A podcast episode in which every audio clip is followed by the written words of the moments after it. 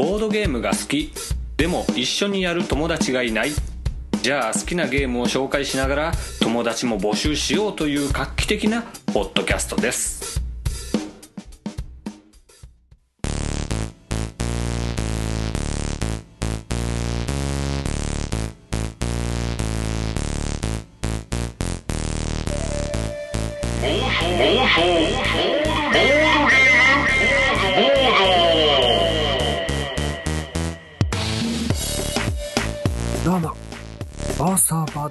ボードでございます。お久しぶりでございます。どうも。どうも、ご機嫌いかがでしょうか。えー、改めまして、暴走ボードゲームボードパーソナリティのコウジと申します。よろしくお願いします。ねよろしくお願いします。えー、っとね、今、深夜ですよね。えー、深い。夜も深くなってまいりました。深夜でね、えー、実家暮らしということでね、えー、両親は寝ておりますが、えーこの声が聞こえてるんでしょうか？わかりませんがね？あんまり大きな声を出さずにテンションを上げながら喋るっていうのをね、えー今回やってみたいなと思いますが、いかがお過ごしでしょうか？あー、これはなかなか難しいもんですね。いや、今回はですよ。今回はというか、あの、ゲームマーケットのね、2014大阪行ってきましたよっていう話をね、早くこの収録をせんとなと思いながらもう3月も終わっちゃいそうと、えーいうことでゲームマーケットが3月9日やったんですけどね、もう3月も終わりということなんで、ちょっとさすがに記憶も薄れてきたので、えー本当はね、あの、ゲーム紹介とかと一緒に、ちゃんと本編としてね、やりたかったんですけど、まあ本編、まあ普段も本編なのかどうなのかもよくわからへんようなポッドキャストなんで何でもええっちゃええんですけど、えっ、とね、まあちゃんと、第何回更新っていうのをいっぱいやっていきたいなと思ってね、ちゃんとゲーム紹介も入れたいなって思ってたんですが、えー、ちょっとそんな、ゆっくり準備してる余裕もないぞと、いうことで、えー、ちょっとあのね、お仕事の方もやっぱり、でも、あの、お店で働いてるもんですからね、増税の関係とかもあって、もうバタバタ忙しいんですよね。なのでね、仕事帰ってきて、えー落ち着いた深夜、えー夜も深まってまいりましたところで、えー収録したいということで、今回はもうゲームマーケットのことをひたすらベラベラ喋る回になるんじゃないかなと、えいうことでございますが、え皆様何卒一つよろしくお願いいたしますということでございます。このポッドキャストはブログで配信しております URL は http コロンスラッシュスラッシュ bodobodo.seesaa.net http コロンスラッシュスラッシュボドボドドットシーサードットネットですこちらにアクセスしてください。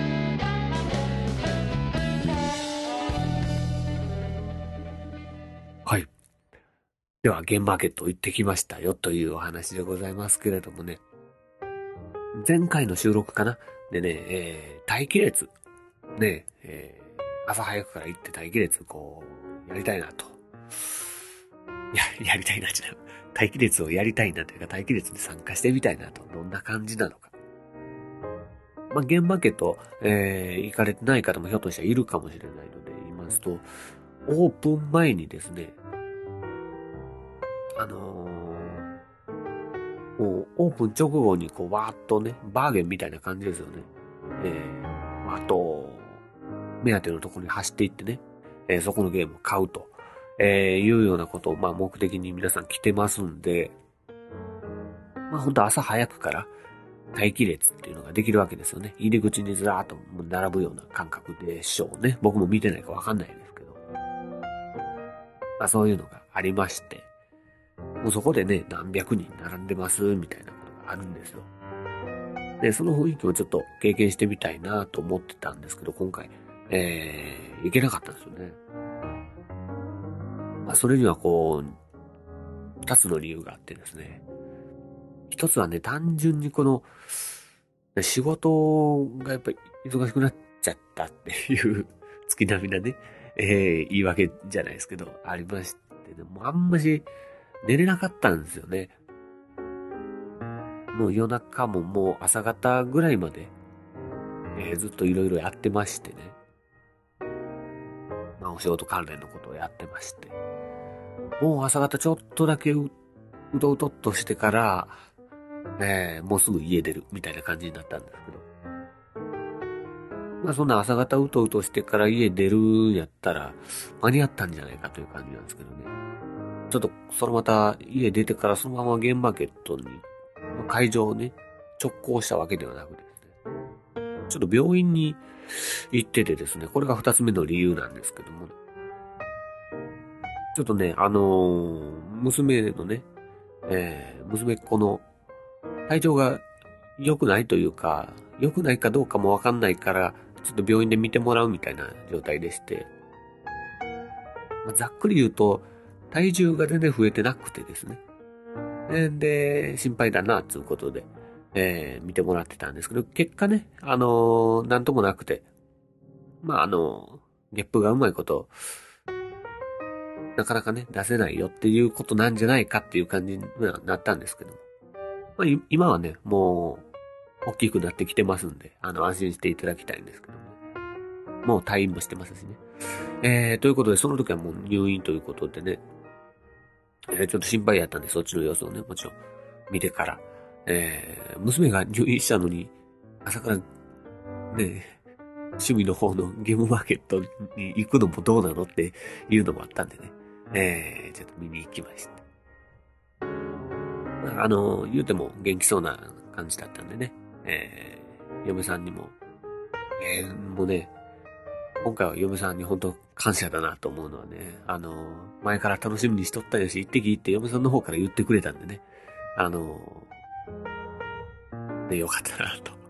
えー、いうことで送り出してもらったんでね、えー、そっから行きまして。向こう着いたのがね、10、えー、会場着いたのが11時半とかそれぐらいでしたね、確かね。まあね、寝不足ですから、結構ね、こう、電車の中ではぐったりですよね。あの、ツイッターでいろんな情報が入ってくるじゃないですか、もう。新しいゲあのゲーム手に入れましたとか、ゲームマーケット始まりましたとかいろいろあるわけですよね。まあ、その文字を見てたらもうクラクラしてきてね、もう、電車の中でも結構テンションは下がってたんですけど、会場近づくにつれてちょっとね、気分もマシになってきて。でもなんかね、会場入るのをちょっと躊躇しちゃうぐらいの、やっぱり、あのね、まあ知り合いがいるんだっていうので逆に、久々に会う人がいるんだっていうので逆にね、あの、緊張しちゃうというかね、心の準備がいるんでね、えー、ちょっとだけこう二の足を踏んでから行くっていう状態になったんです。それがね、えー後々悲劇を呼ぶというかね、もうすぐ話が出てくるんですけど、まあ、とにかく人が多いんですよね、入って思うのが。去年より圧倒的に多い。これはね、もう、え公式発表でもありましたし、他のね、ポッドキャストさんとか、えー、ブログでも、いろんなね、情報が出てるので皆さんご存知かと思いますが、本当に人が多かったんです、今回ね。え大阪大盛況だったんですけど。まあ、その人混みをかき分けかき分けですよね。まず最初に向かったのは、まあ、お世話になってます、ボドバラさんのね、えー、ブースに行って、えー、ボドバラさんのゲームをね、欲しかったんでね、えー、買おうと思って。行って、ベストフレンドとね、面接開始5分前買いましたよっていうことなんですけど、ね、会場入る直前に、ツイッターで、ボドバラさんの今回のね、新作、カンコレっていうのがですよね。で、かん、これ完売しましたっていうのを見て、あ、あれ？みたいな感じになったんですよ。で、行くと、あんこれもうないよと。何、何やってんだって怒られてですね。大橋さんとヤンさんから、予約はしてなかったのか？みたいな感じで言われまして、あ、逆にそんなんあったんすねみたいな感じでしたけど、予約制と知ってれば、みたいな言い訳をしてたら、言い訳すんなって怒られましたけど。えー、本当に、あの、惜しいことしたなと。思いますよ。あの後結構ね、カンコレの遊びましたよっていう情報とかいろいろ出てきてますけど、本当面白そうなんでね。もともと大喜利とか好きな人間なんでね、そういうのやりたい。やりたいなと思って。カンコレ再販するんであれば、ぜひ手に入れたいなと思いますけれどもね。まあそんなこんなんでボドバラブースさんの方には、ね、ネゴシックスさんね、あのベストフレンドのイラストを書いてます。ネゴシックスさん。ね、芸人さんのネゴシックスさんいらっしゃってて、わ、普通にいらっしゃると思ってすごいなと思って。まあ、あの、ベストフレンドにサインしてもらってね。あの、娘の名前を書いてもらうっていう父親らしいことをね、えー、初めてやってきてですね。リコさんへって書いてもらいましたけど。いや、ネゴシックさんも本当ありがとうございます。まあ、これは聞いてない。このポッドキャストは聞いてないと思いますが、ありがとうございます。と、えー、いうことでね。あとはね、あのー、勝ったゲームをざっと言うと、まあ、小戸原さんのところで、えー、ベストフレンドと面接開始5分前ね。えー、あと、モンジローのミニ。あの、ちっちゃいやつね。うん、モンジローミニ。水脇さんのところでね。えー、買いました。で、あと、ゲームノアさんのところで、えー、エルタイルズね。これも欲しかったんですよ。エルタイルズ買いましたよ、と。いうことでございますね。あとね、あのー、モンジロ見に買いに行った時にね、あの、デザイナーの長谷川鳥さんがいてですね。あの、長谷川鳥さん一回しか会ったことなかったんで、顔をあんましちゃんと覚えてなかったんですけど、確かこの人が鳥さんだったよなっていう感じで、チラチラチラチラずっと見てたら、鳥さんの方もなんかチラチラ見てくるなこいつみたいな感じで見てて、二人ともこう探り探りの状態で近づいていって、鳥さんですよねみたいな感じで、えー、お話久々にできましたけど、あの、ありがとうございます。で、鳥さんからね、操りキングダムをいただきまして、えー、やったということで、ありがとうございます。なんかもともとね、あのー、鳥さんから私宛にプレゼントでご用意していただいてたようだったんですよね。まあ、あの、今のタイミングだとこう出産祝いというような感じでしょうかという感じですけど、まあ前から準備していただいてたみたいで、と、リスナーの佐藤さんに預けてたのに佐藤さんが持ってきてくれてなかったっていう のもあったりするらしいんですが、いただきまして本当にありがとうございます。あまあそんなこんなで、えー、っと、ゲームがざっとね、えー、そんなぐらい増えましてね、まあ、もっといろいろ、ね、買ってもよかったかなと今だと思いますけども、それぐらいでございましたね。でね、あのー、今回ちょっとね、思ったのがやっぱ、私有いっぱいした方がいいなと思いましたね。あの、買えなかったゲームとかでも私有することで、えー、今度これ欲しいなとかありますんでね。あんまりこう、まあ一人で言ってるんでっていうのもあるんですけど、なかなかこう、遊ばせてくださいっていう勇気がね、ないわけですよ。なんですけど、あの、まあ、知り合いを通してみたいな感じだとちょっと遊べたんで、でね、遊んだのはね、えー、面白かったですよ。色メガネっていう、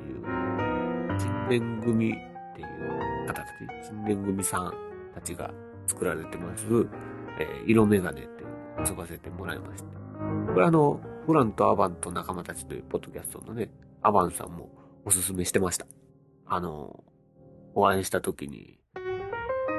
コウさんこれ遊びました？みたいな言われて、あ、いや、遊んでないんです。これめっちゃ面白かったですよっていうので。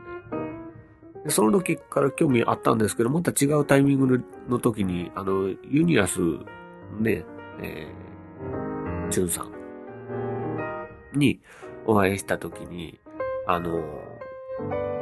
ジュンさんがこれ面白いですよ、遊びます？みたいな感じで言ってくれて、ああ、じゃあぜひっていうので、そこにいた、えー、方たちと遊ばせてもらってですね、やったんですけど、めっちゃ面白かったですね。結構、その、何でしょう、カードの数は、カードの枚数はすごい少ないんですけど、カードゲームなんですけどもね、えー、すごい面白いものですよね。なんか多分、情報はいろいろ出てるんじゃないかなと思いますんで、調べていただけたらと思いますけどもね。えー、そうやって遊びまして。今度ね、あの、ゲームマーケットとか行く機会があったら、もうちょっとこう、私有をやりたいなと思いますね。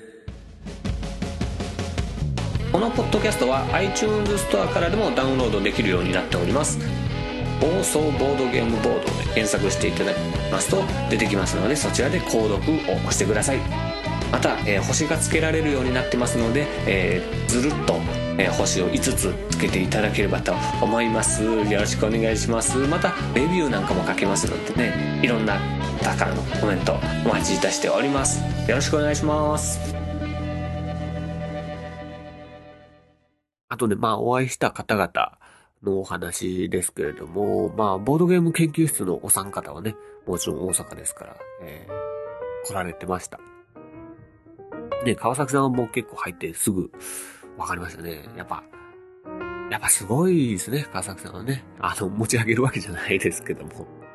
えー、いろんな人、もう歩くたびにいろんな人からこう、声かけられて、すごいなと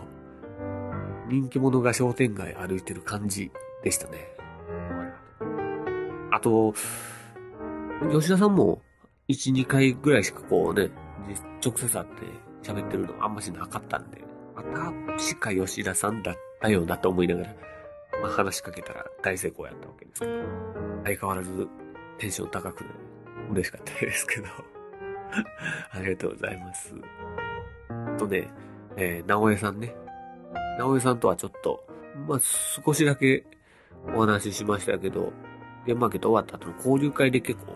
結構というかね、ちょっとだけお話しさせてもらったんですけど、パパトークをね、新米パパトークを、えー、させていただきましたよ、と いうことで、ありがとうございます。あとね、まあ、いろんな方々にお会いしたんですけれども、まあ、なかなかの衝撃というか、とんでもない事件がね、一個あって、これを、むしろこれを早く伝えないとと皆さんにね、えー、思って今回撮ってるわけでございますよ。ね、えー、っとね、ボードゲーム研究室聞いてらっしゃる方はご存知だと思いますけども、まあ、通称、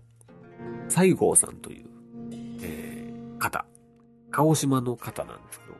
まあ、鹿児島の方で、もともとボードゲーム研究室とかにお便りをね、あの、変えてて、まあ、鹿児島なんで西郷さんっていう名前になったようなんですけど、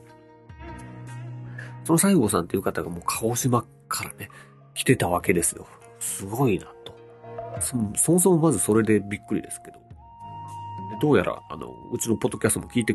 くださってるようでして、あの、まあ、あの、もちろんね、川崎さんの紹介もあって、西郷さんで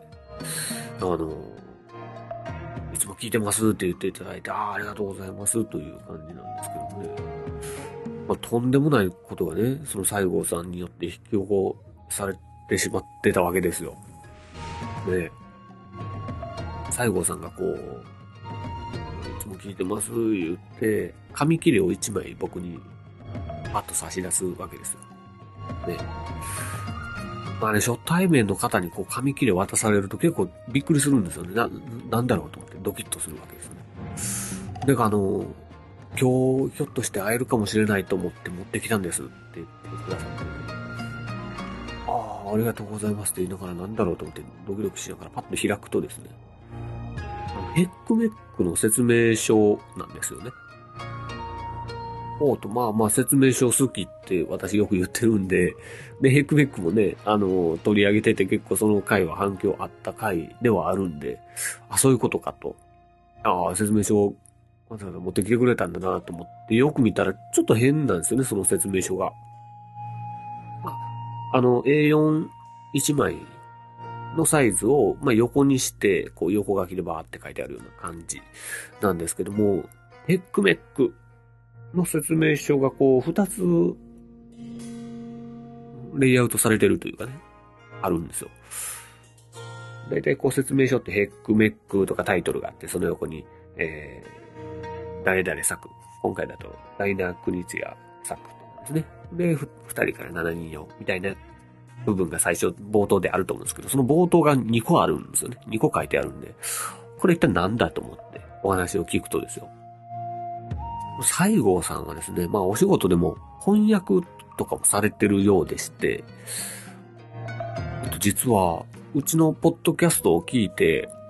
あの、うちのポッドキャストよく、あの、説明書いじりみたいなのをやってるんですよね。あの、ゲームの説明書を読んで、えっ、ー、と、テーマ説明の部分とかでね、えー、突っ込みどころ満載のやつもいろいろあるので、これどういう意味やねんみたいなんとか、ボードゲーム関係あらへんやないかみたいな、ツッコミとかいろいろやってたりするわけですけども、ヘックメックの回が本当にね、ヘックメックのテーマ説明の部分が本当何書いてあるかさっぱりわからないぐらいのぶっ飛んだ文やったわけですよね。それを、まあ、個人的にはこう面白がってね、どういう、何を言ってるかわからへんわ、みたいなことを言ってたら、その西郷さん、その、ね、お仕事で翻訳とかもされてる方ですから、それ聞いて、じゃあ分かりやすいように翻訳し直そうと、いう動きをしてくださったみたいで、で翻訳し直したものをメビウスゲームズさんに、こう、送ってですね、どうやら今説明書がそれ、変更になってるようなんですよね。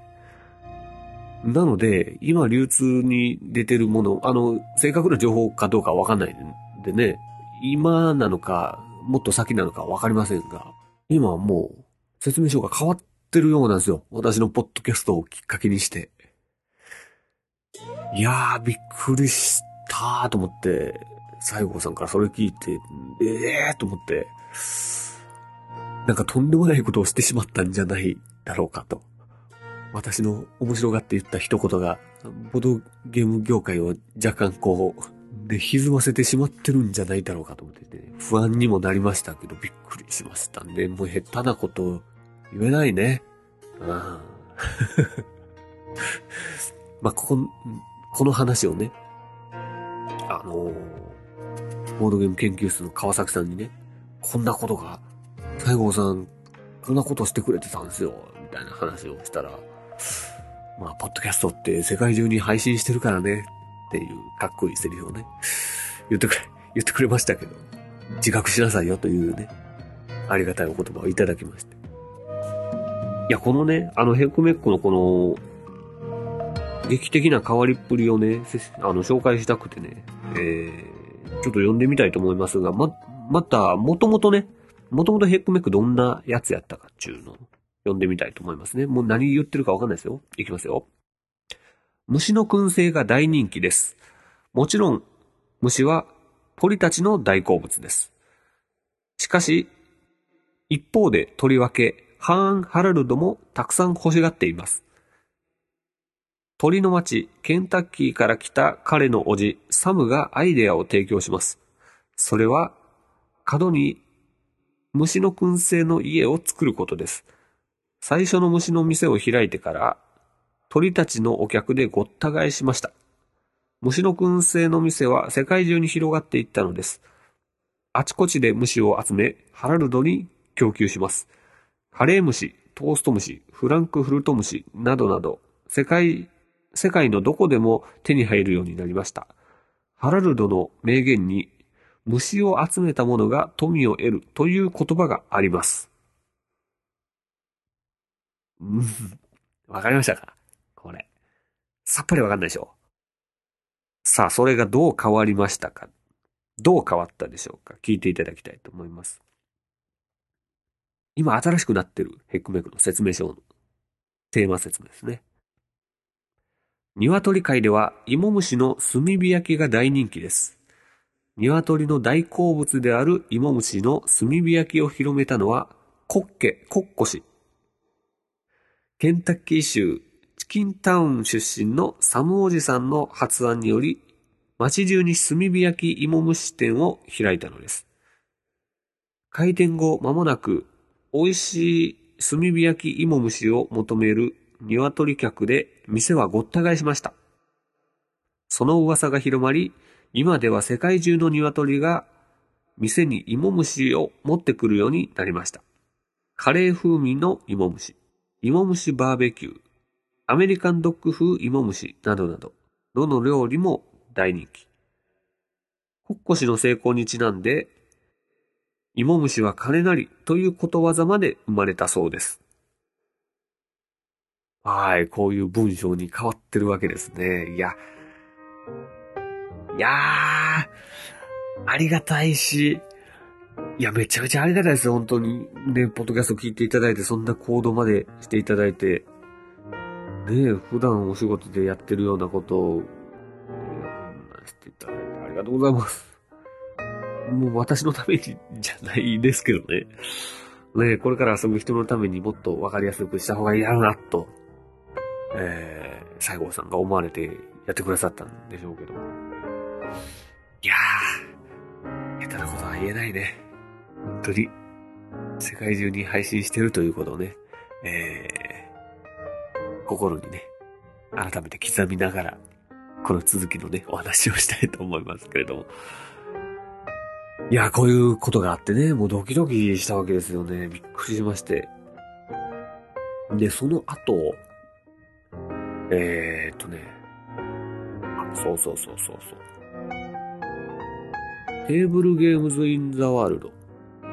ね、ボードゲームの、えー、ブログ。日本でもかなり大きい、最大級の情報ブログだと思っても過言ではないかなとえ、いうテーブルゲームズインザワールドの管理人の小野さん、えー、とお会いできまして、お話しさせていただきましてですね。いや、というのもちょうど、あのー、小野さんがこっちの大阪の方に出てくる間に、あのポッドキャスト聞いてました、みたいなツイートをしてくれてたので、まあそのお礼も兼ねてご挨拶させてもらうとですね、まあいろいろお話ししていただいてて、まあポッドキャスト聞いていただいてたので、あのー、曲とかって自分で作ってはるんですか？とか、そういう話していただいて、ああ、そうですよっていうお話の中からふと、あの、お昼どうします？みたいなお話になり、えー、いや、私は何も特に決めてないんですけど、小野さんどうされます？みたいな。あじゃあ、一緒に行きますか？みたいな感じになってですよ。小野さんと二人で、こう、ご飯を食べに行きましょうかって、ちょっと会場を出て、ちょっと行ったところで西郷さんがいてですね。で、西郷さんが小野さんに気づいて、あ、あの、あの小野さんですか？っていうので、またお話ししててですね。じゃあ、ちょっと、西郷さんももう帰りのね、えー、新幹線があるということだったんですけど、飛行機、飛行機でしたっけね。まあ帰りの時間が迫ってるっていうことだったんですけど、ちょっと小野さんとお話ししたいということで、えー、3人でジュースを飲みに行くっていう、すごいスリーショット。えー、コウジと西郷さんと小野さんが、えー、ジュースをね、飲んでました。何それって感じですけど でね、あの、小野さんもこう、翻訳とかもしはるんで、西郷さんと翻訳話とかなってても、聞き入ってましたよね。すごい世界やなと思って。もう感心、急に感心して、もう西郷さんもこうね、大野さんに会っていろいろこう話したかったところがいっぱいあったみたいなん、いろいろ話出てくるんですけど、僕はどんどん西郷さんのその時間が大丈夫かな、心配の方がね、時間が大丈夫かなっていうのをずっと心配になってこう、話を割って入って時間大丈夫ですか？割って入って時間大丈夫ですかっていうのをね、やってましたけど。ねいやー遅れなかったでしょうか？心配ですけど大丈夫だったと思いますがね。西郷さんとそこで、えー、お別れした後、小野さんとね、二人で飯を食いましたよ。差しですよ。いやー、びっくりしますよね。いや、この話をね、あのー、いろんな人にしたら、人見知りちゃうやないかみたいな話によくされるわけですけど、人見知りは人見知りなんですよ。で、ただ、で、小野さんもお一人で、お昼どうしようかなっていう感じだったんで、私もお昼どうしようかなっていう感じだったんで、一緒に行けたっていう感じですけど。まあ、あの、大阪らしいものを食いましょうっていうことで、えお好み焼きをね、えー、食いまして、えー、まあいろんなお話、面白いお話、興味深いお話をさせていただいてですね、お好み焼きが出てくるまで結構時間あったんで、二人でいろいろ喋ってたんですよ。で後から気づいて、これ収録しとったらよかったなっていうね、えー、感じですよね。小野さん、小野さんゲストにできたのになと思って、後から後悔したんですけど、まあ、いろんな話あったんですけど、まあ、お好み焼き定食の話にはやっぱなりますよね。関西に出てくると。お好み焼き定食がやっぱメニューの中にあるので、これは一体どういうことだねと、えー、大野さんからご指摘がございましてね。あの、関西人代表として、どういうことだねってどういうことだねっていうね、えー、切り返しをね、やりまして。まあ、ご飯とお好み焼きを食わないんですかと。あなたたちはっていうような話をさせていただきましてね。まあ、小野さんは相当びっくりされましたね。お好み焼き定食って。うん、でも全然ありえますよっていう話とかね。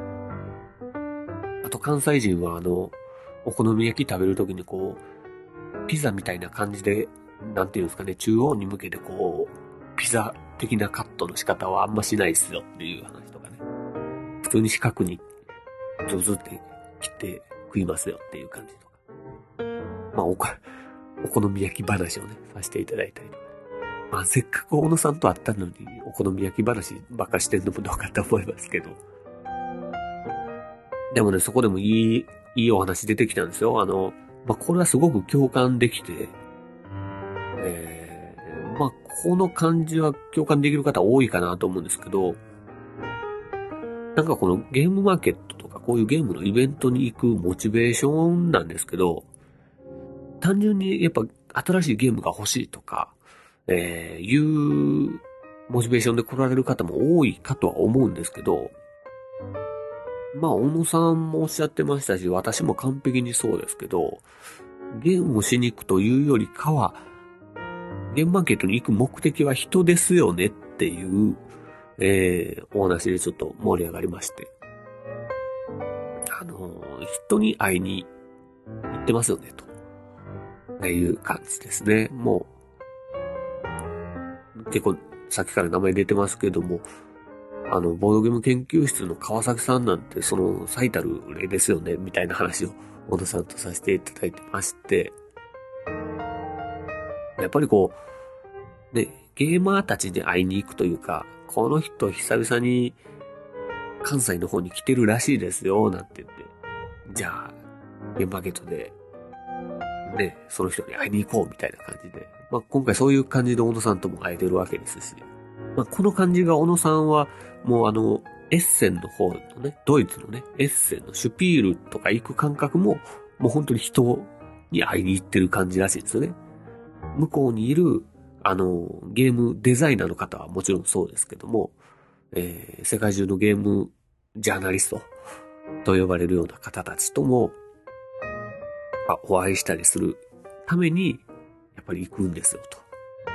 と。ああいう話で、まあ、いいですよね。すごくいいことだなと思いますね、なんか。わかんないですけど、人見知りのやつが言うセリフなのかどうかもわかんないですけど、やっぱ人に会いに行くっていうのは素晴らしいことですよ。ということでございます。まあそんなね、話をさせていただきまして。まあなんだかんだね、いろんな方にも、えー、ありましたよ。まあ、ね、いろんな方に会ったんで、全部あれですけど、まあね、リスナーの、タラマルさん、タラマルさん、北海道の方なんですかね。確かかなり遠いんですよ。ねえ、えー、よく聞いていただいて、僕を見るなり、ひどいイケメンですねっていうありがたいね、お言葉を 初めて言われましたよ。ひどいイケメンですねっていうの。いや、ありがとうございます。このね、あの、ポッドキャスト用にネタを提供していただける、この感じ。いやありがたいお言葉だなと思います。ありがとうございます、タラマルさんね、ほんと。すごくジェントル、ジェントルな方でしたね。あとはね、えー、パワーナインゲームズのナインさんね、えー、久々にお会いしまして、やっぱり、やっぱりテンション高かったなと思いますし、屋根裏部屋のペガさんね、えー、まあ、ここはポッドキャストつながりですけど、ペガさんも久々にお会いしました。ペガさん、僕はその、寝てないっていうツイートとかいろいろやってんのを見てたんで、大丈夫ですか？みたいな。しきりに心配していただいてありがとうございます。メガさんの中では僕のことはだいぶタフガイのイメージになってきたみたいなんで、よしよしと。好感度、好感度じゃないか。イメージアップ作戦成功やなと。えー、いうことで、まあまあ、よく、よくわかんないんですけども。あとはね、お店の方々。ね、あの、ホワイエピッコリーノさん。で、このポッドキャストでも、あの、ご紹介させていただきましたけどもね、島根の方のね、島根の方のね、えー、ゲームショップですよね。の店長のね、えー、方もいらっしゃってます。で、お話しさせていただきまして、本当に、ね、こんなイベントがないと、やっぱりなかなかそうそう会えないですからね、僕がそちらに行かない限りはね、ご挨拶させていただきまして、ありがとうございます。そしてあの、で、ゲームフィールドの、えー、ナシカ店長ね、えー、お話しさせていただきああ、そうそうそう。まあ、八百万のね、マリエ先生にもちゃんとね、ご挨拶させていただきましたよ、と。えー、いうことですね。まあ、なんだかんだ、もう、たくさんの人にお会いできたんで、本当皆さんありがとうございますという感じですけれども。で、あと、あ、最後ね、えー、ボドバラブースで、レゴシックスさんのね、イラスト入りのベストフレンドマグカップをね、購入しましたよ。ねボドバラさんの方でもね、ちょっとこの話も触れていただいてましたけどもね。あのー、いやでも、よかったなと思いますよ。ねえ世界に一つですからね。えボドボド最高って書いてもらいましたから。レゴシックさんにね。うん。で、まあ、このことによってね、お互いのポッドキャストで話題にできたし、よかったなと思ってます。あの、ボロバラさんの、ね、ボロバラのお二人も本当ありがとうございます。ね後からあの、私有宅で来てくれたら遊べたのに言ってて、ああ、確かに。まあ、こう、ゲームマーケットで遊ぶっていう感覚がまだあんましなかったんで、今度は遊びたいなと思いますね。あとその後ですよね。結構今喋ってるな、これ。長い、一人でよく喋れるもんですね。すごいな。えっとね、あと、その後はね、交流会で、えー、ボルグリム研究室のね、あの、主催の交流会に行ってきましたけどもね、まあ、たくさんのゲストがね、いらっしゃって、まあ、あんまり正直、喋れなかったんですよ。というのもやっぱ、寝てなかったので、ちょっと体力が持たなかったっていうのも一つやし、えー、疲れとともにこう人見知りもこう出てきた感じ。ですので対人体力がもうやっぱなくなっちゃったんでしょうね。どんどん殻に閉じこもっていく様子はね、えー、周りの方も見てて、あれあれっていう感じだったらしいですが、えー、僕はちょっとね、もう、よくわからないんですよ、その時はね。覚えてないですけど。ねえ、まあ、ナインさんかね、佐藤さんとかとよくお話はしてましたけど、やっぱり、ね、まあ、ナインさんや私のね、まあ、ポッドキャストやってるメンバーからこう、プロリスナーとしてのね、佐藤さんにね、えー、どういうポッドキャスト今求められてますかみたいな話をね ぶつけてみたんですけども、やっぱ、愛情、愛情を持って話してくださいと、ボードゲームに対して。えー、そういうありがたいお言葉はね、佐藤さんからいただいて、こう、ナインさんと二人でメモしてたような感じですね。ありがとうございます、なんて言いなら。そんな、そんな部分はちょっと覚えてますけどね。あとそっからね、二次会の方にもね、二次会とかね、まあ、交流会からさらに、えー、次の会場で行ってきたわけですけども。まあそちらの方に行くともっと喋れなくなっちゃいましたね。えー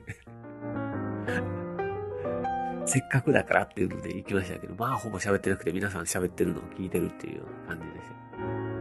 まあ帰りの電車ではちょっと爆睡しちゃうような感じでしたけども。ほんとね、いろんな方々にお会いできて楽しいイベントだったなと思いますね。えーまあ、お話ししていただいた方、えー、本当にありがとうございます。お声、いろんな方にお声かけていただいたんで、えーまあ、ポッドキャストをやるね、モチベーションアップにもなりましたと思う、思いますので、たよろしくお願いしますという感じでございます。長かったな。長かったけど、えー、ゲームマーケットの話、おしまい。以上でございます。暴走ボードゲームボードでは Twitter の公式アカウントを持っておりますアットマーク BOARDGAMEBOUDOU ボードゲームボードですぜひフォローしてください。よろしくお願いします。また Facebook ページも用意しておりますのでそちらを見てぜひいいねを押していただければと思います。はい。じゃあ、あと、まあ、長いんで、もうあんまいいかなと思うんですけど、一応、前回、ボドボドミュージックでスカルローゼスのね、あの曲公開しまして、それの感想をちょっといただいてたので、まあ、このタイミングじゃないとね、意味ないかなと思うので、一応、ご紹介だけさせていただこうかなと思います。私がまあ見つけられた限りという感じですけどもね、えー、ご紹介したいと思いますけどね。ウィリアムさん。ウィリアムさんが多分一番早かったんじゃないかなと思いますけどもね。えー、拝聴しましたと。スティックの2カウント好きだわ。密林フレーズ満載なので聞きながらニヤニヤしちゃいました。それにしてもクオリティ高くなりましたね。というコメントいただいて本当にありがとうございます。ねえ、スティックの2カウント最初カッカっていうのがあるんですけどね。あれ、イメージではドラマがワンツーっていうのが一番ベストなんですけどね。えー、密林フレーズっていうのはね、ジャングル、ウェルカムトゥザジャングルのね、イメージで作ってたので、まあそれのジャングルのことですね。えー、ありがとうございます。クオリティ高くなりましたかね。まあ、ドラム音源がちょっと良くなったっていうのはありますけどね。まあ、あとあの手のジャンルはよく作ってたんで、やりやすかったっていうのもありますけどもね。あと、ボードゲーム研究室の川崎さん、今回のポッドキャストではよく名前出ますね。川崎さんからも、毒バラのテーマ、めっちゃかっこいいじゃないですかっていうね、コメントもいただきまして。ありがとうございます。そしてね、今回、この、ドクロとバラ、ネスカルローデスの曲を作ってくださいっていうリクエストをくださった佐藤さんね、えー、拝聴しましたと。えー、ドクロとバラのテーマめっちゃかっこいいっす。ガンズや、ガンズのファーストや、これ。っていうことで、コメントいただきましてね。またその後に、今後は親バカっぷりを暴走させたり、暴動させたりすればいいと思うので、このまま突き進んでくださいというコメントもいただいてて、ありがとうございます。まあね、そういう、そういう暴走っぷりでね、いろいろやっていこうかなと思いますね。あとあの、ボドバラのヤンさんからもね、コメントいただいてました。ほのぼのボードゲームクラブ最新話拝聴 解明した方がいいね、みたいな話してましたからね。えー、ドクロとバラめっちゃかっこよかったっすわ。スープカレーなら定番っすけど、マジックスパイスがおすすめですよ。名古屋にもあるみたいなんで、ぜひ、辛さの表記が面白いです。ということで。ありがとうございます。で、スープカレー情報も、えー、教えていただいて、ありがとうございます。まあ、今回ご紹介させていただくのはこの、この8つですけれどもね。あの、その、ヤンさんも言ってくれてますけど、スープカレーの情報をまた、いっぱい教えてくださいね。まだ、あの、少し、少しだけ情報来ましたけども、うちょっといっぱい欲しいなと思いますので。スープカレーのお店教えてくださいね、ということでございます。えー、ということで今回もさすがに長いので締めましょうか。ちょっと、ね、全然関係ない話もしようかなと思ったんですけど、それはまた別の機会に、えー、したいと思います。ということで、えー、暴走ボードゲームボード、今回はもう完璧に番外編な感じですね。えー、番外編、ゲームマーケット2014大阪に行ってきましたよという回でございました。えーたくさんの方とお会いできて楽しかったです。また来年行けたら行きたいなぁその時はよろしくお願いします。ではすんません、長々いろいろお話ししましたけども、お付き合いありがとうございます。またぜひ次回も聴いていただきたいと思います。ということで、えー、今回の放送ボードゲームボードは以上でございます。ご清聴ありがとうございました。それでは、さようなら。